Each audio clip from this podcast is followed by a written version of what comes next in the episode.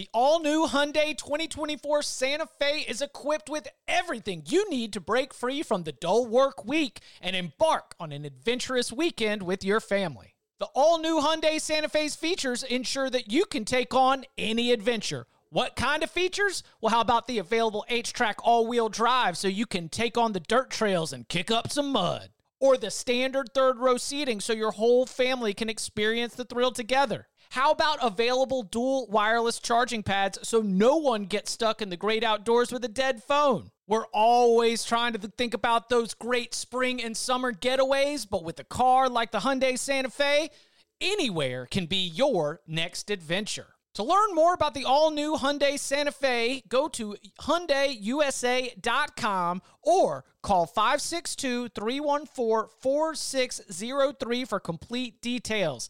Learn more about the all-new Hyundai Santa Fe at hyundaiusa.com or call 562-314-4603 for complete details.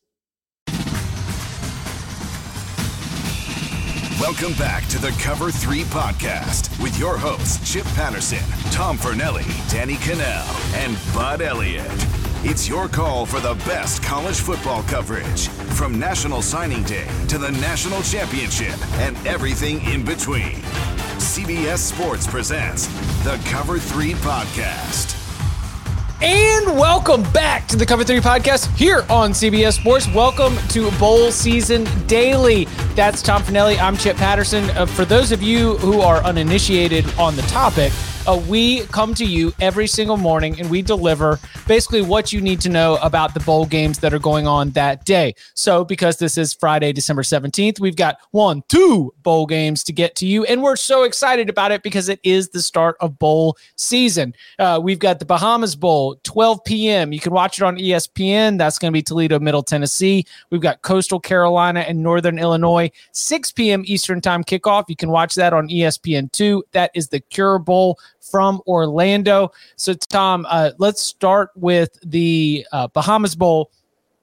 Happy to have it back, right? Oh yeah, for sure. You know, couldn't go to Nassau last year. Couldn't couldn't really take it all in and, and all the sights and the scenes. Only six previous games we had on on the Locks podcast. If you listen to it on Thursday, you know Danny made the correct comment that man, it seems like some of these games are crazy, and some of them have been, but three of them have been one score games. The other three have kind of been blowouts. Toledo favored by 10 in this game. Uh, before we get to an exact pick on it, what's your general expectation as we get started uh, noon Eastern time out there in Nassau? Well, with like you said, I'm happy that the Bahamas Bowl is back because it, one of the better parts of the bowl season are the odd venues that sometimes pop up for these games. And the fact that there is a bowl game in the Bahamas is spectacular on its own, but the fact that it's also a bowl game between like teams from small conferences who didn't even win their conferences playing in it, I feel like a trip to the Bahamas should go to teams that maybe won 10 games. You know what I mean? Like very good take. Like much love to the Frisco Bowl, but those yeah. teams like we've got San Diego State and Utah State that we'll be previewing later in bowl season daily. Like they've got a combined 23 wins on the season. They're in Frisco, Texas. Much love to Frisco, Texas but Bahamas? Yeah. I mean, come on. I mean, didn't they earn that trip, especially this time of year? Although, you know, but no, I'm, I'm happy it's back. It is strange this year, though, that bowl season is starting on a Friday because it normally starts like it, the season ends and there's the Army Navy game. And then a week from that on Saturdays when you get like four or five bowl games to really start the season. So we're doing it on a Friday this year. And then it's also that it's during the day. Not complaining because that gives us something to do on a Friday. But it's just it's it's kind of odd timing. Like I don't feel like I'm ready for it yet. I feel ready.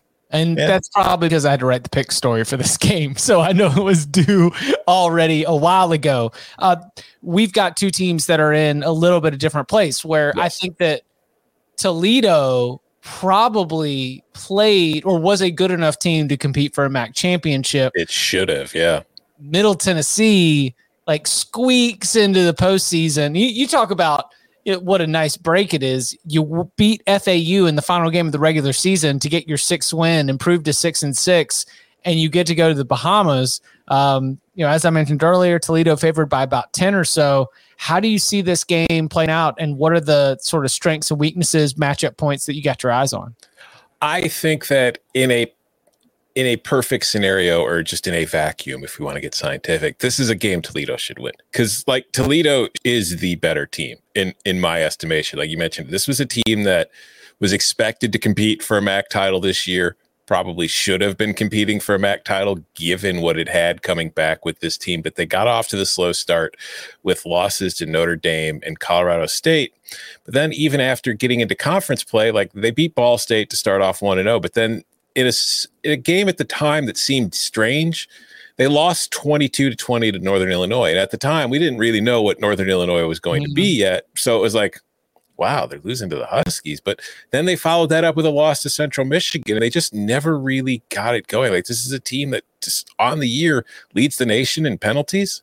So, in a way, it was kind of its own worst enemy. And when you look at those losses, because it lost three games in conference, okay, because they were in the West in the MAC, which was far and away the most competitive division in the conference. Like the last place teams all went four and four in conference play. It was that competitive from top to bottom. But you look at their losses Northern Illinois, 22 to 20. Central Michigan, 26 23. It's all Eastern, one score, right? Yeah. Eastern Michigan, 52 49. Their three conference losses came by combined eight points. So this is a good team, and it's going up against the Middle Tennessee team that I think is from week to week, it was pretty sporadic. Like one week it would look great, one week it didn't. Chase Cunningham gets hurt, kind of that kind of derailed the end of their season a little bit. Even though you know, like they're a six and six team, and they feel like every bit of what you expect from a six and six team. Where some weeks they're good, some weeks they're bad. So I think going into it, if both teams show up and play their best, this is a game Toledo should win. Yeah, the uh, my Toledo take here is that when you pull up the Middle Tennessee game notes and you like really go through, okay, what was good? Like, much love, and, and I'll say this a lot, especially with these early bowl games, to all the SIDs who put together just game notes for 15 weeks during the season and provide information for those of us who listen. I didn't get a chance to watch all 60 minutes of all of Middle Tennessee's games this year. I didn't. I'll admit that. So I'm like, okay, wow. so what what does Middle Tennessee do really well? they turn teams over, right? They're like one of the best in the nation in terms of turnovers gained. They're top five in terms of interceptions gained, uh, top two, three. I mean, just all across the board fumble recoveries, interceptions. Like it's just Middle Tennessee's defense has been a big reason for its success. Toledo is one of the best in the country at not turning it over. So if we're looking at a Middle Tennessee offense, it's not been a real difference maker. Its defense has really been carrying the way, but Toledo doesn't turn the ball over I don't know. Your strength doesn't line up with uh with a Toledo weakness, as as we mentioned on the Lock podcast. I've got I've got Toledo uh, covering this number. I do think this game ends up getting a little bit sideways. Over under at 50 and a half. I don't even remember. Did we? It's supposed to be pretty windy. Yeah, but, I was going to say I, I couldn't couldn't necessarily take an over in the Bahamas. You can though, because that's the thing. Like we've learned over the years that wonders in bowl season don't really have that kind of same impact. It's, it's usually because the games are usually played in warmer weather, and for whatever it is, the wind in the warm weather does not have as large of an impact as wind in cold weather. I guess it's probably because there's a difference between having hot air blown in your face and cold air. like for instance, the other night I went outside to take out the trash, and for some reason in mid December it was like 63 degrees, and it was really windy and I was enjoying it partially because it felt good, but also because I knew it'd probably be another four months before I felt that kind of weather again. But still, there is that kind of difference. And I do, I agree with you. I think that barring a bunch of turnovers that Toledo hasn't had all season long, they should cover the spread here. And I do kind of like the over, but I'm not really 100% sure either way because, as you know, we've mentioned, like this is a game that can get sideways. The Bahamas Bowl gets funny, you know, it's, you never know what's going to happen. I mean, we've got a track around the stadium. That's a principle. Like anytime there's a track around a stadium, who knows? It's who knows. Toss the record books out for rivalry games, and when there's a track around the stadium, we are men of principle. All right. So then that game will probably end around 3 30, 4 o'clock. A little bit of a break. Then we get back at it at 6 p.m. Eastern time. Uh, again on ESPN2 from Orlando as Northern Illinois faced Coastal Carolina. Northern Illinois uh, heck of a performance in that MAC championship game. Showed up against a Kent State team, dictated the um, the game early, got it done running the dang football. Uh, the legend Rocky Lombardi out here getting rings mm-hmm. as Rocky Lombardi does. Coastal Carolina, very disappointed that they didn't compete for the Sun Belt Championship, but still obviously a very good season 10 and 2 here for Jamey Chadwell's group. The Chanticleers are 11 point favorites over under around 63. You know, Sunbelt MAC matchup. I don't have any huge principles here outside of maybe leaning a little bit more towards the wondering if we're operating with uh, with groups at different teams at different levels. I will say, I know that we both just suggested to take Toledo against Middle Tennessee, but I do find that one principle I've had success with in bowl games over recent years is to fade the MAC. I know, but against like mid tier Conference USA, but yeah, that's the thing. Like, there's a huge gap between Middle Tennessee and Coastal Carolina, in my estimation, as far as the quality of the teams. Because this is like kind of like Toledo. I mentioned, you know, their three conference losses in MAC were by a total of eight points. Coastal's 10 and 2. Its two losses were by three on the road at App State and by two at home versus Georgia State. So its two losses came by five points combined against the two teams that finished ahead of it in the standings in its division. And I just think that this is a team that is really good on offense. Like it runs the ball a lot, but it has plenty of balance. And with Grayson McCall, where it's it's like a modern option offense with that's a much more efficient passing. Like Grayson McCall led the nation in passer efficiency this year, and it wasn't close. Like he doesn't throw 40 times a game, but if you just look at how well he does when he does do it, he was the only quarterback in the country with a passing efficiency rating over 200. I think he was about 20 points ahead of CJ Stroud, who was in second. So that's you know kind of important. I think this is a Coastal Carolina team where I know that Northern Illinois won the MAC and Coastal Carolina finished third in its own division in the Sun Belt. I think Coastal Carolina is a better team than Northern Illinois. Jeez, I hadn't sorted passer rating for the entire country. Mm-hmm. Yeah, it's you, nuts. It just yeah. it was completely glanced over all season long how well he was playing.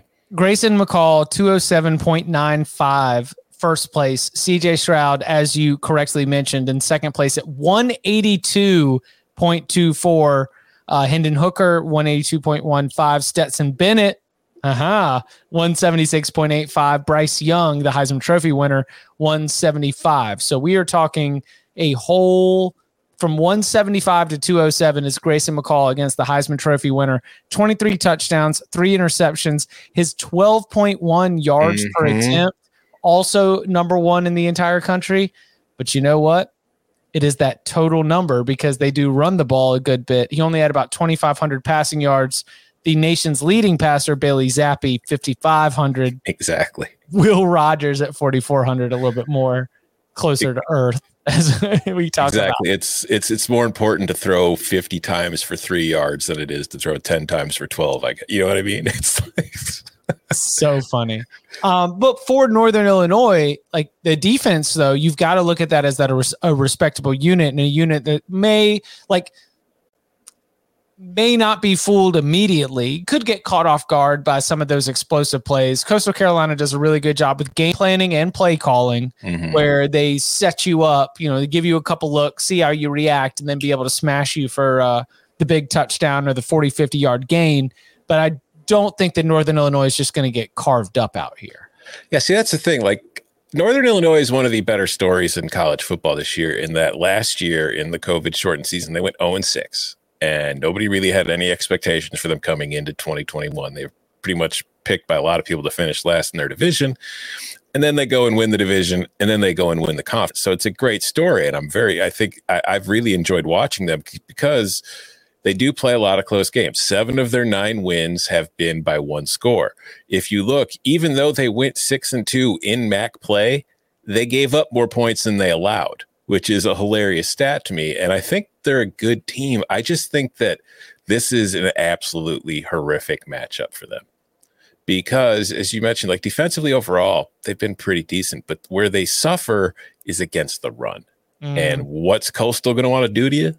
It's going to run the ball. And that's not great for a defense that ranks 127th nationally in success rate against the run and 128th in defensive EPA against the run. They they have struggled stopping it all season long, and I see in this matchup, Coastal's probably going to lean on it. And then, as we talked about with Grayson McCall, when they do decide to throw it, he's very efficient and he's very deadly. So I just I worry about whether or not the Huskies will be able to get enough stops to really stay within this game and give themselves a chance to win wild bowl season already if Tom Fornelli and Chip Patterson are telling you to take some double digit favorites. Yeah. I don't know. Like crazy. crazy. You're going to start bowl season on Friday. You know what you're going to get? You're going to get us taking some double digit favorites. Talk to us on Saturday. We'll be back on Saturday morning uh, to get you set for, uh, as Tom mentioned, the traditional, like loaded Saturday six games across Saturday the 18th, just two on Friday. That is Middle Tennessee and Toledo in the Bahamas Bowl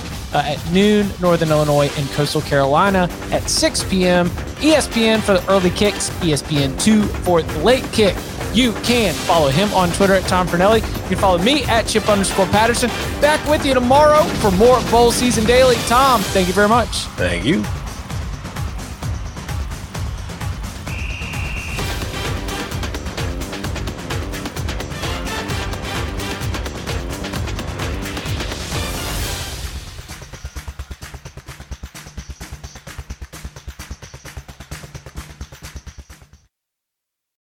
Grab your VIP pass. We're delving into the secretive world of Formula One. Behind the scenes with two of the sport's biggest names, Mercedes and Williams. This is not coal mining, this is Formula One motor racing. As they build their new cars. We want to be so much further ahead. We are in permanent racing mode. And face shocking headlines. Here's Lewis Hamilton moving away from Mercedes. I'm Joseph Fines, and this is F1 Back at Base. Listen wherever you get your podcasts.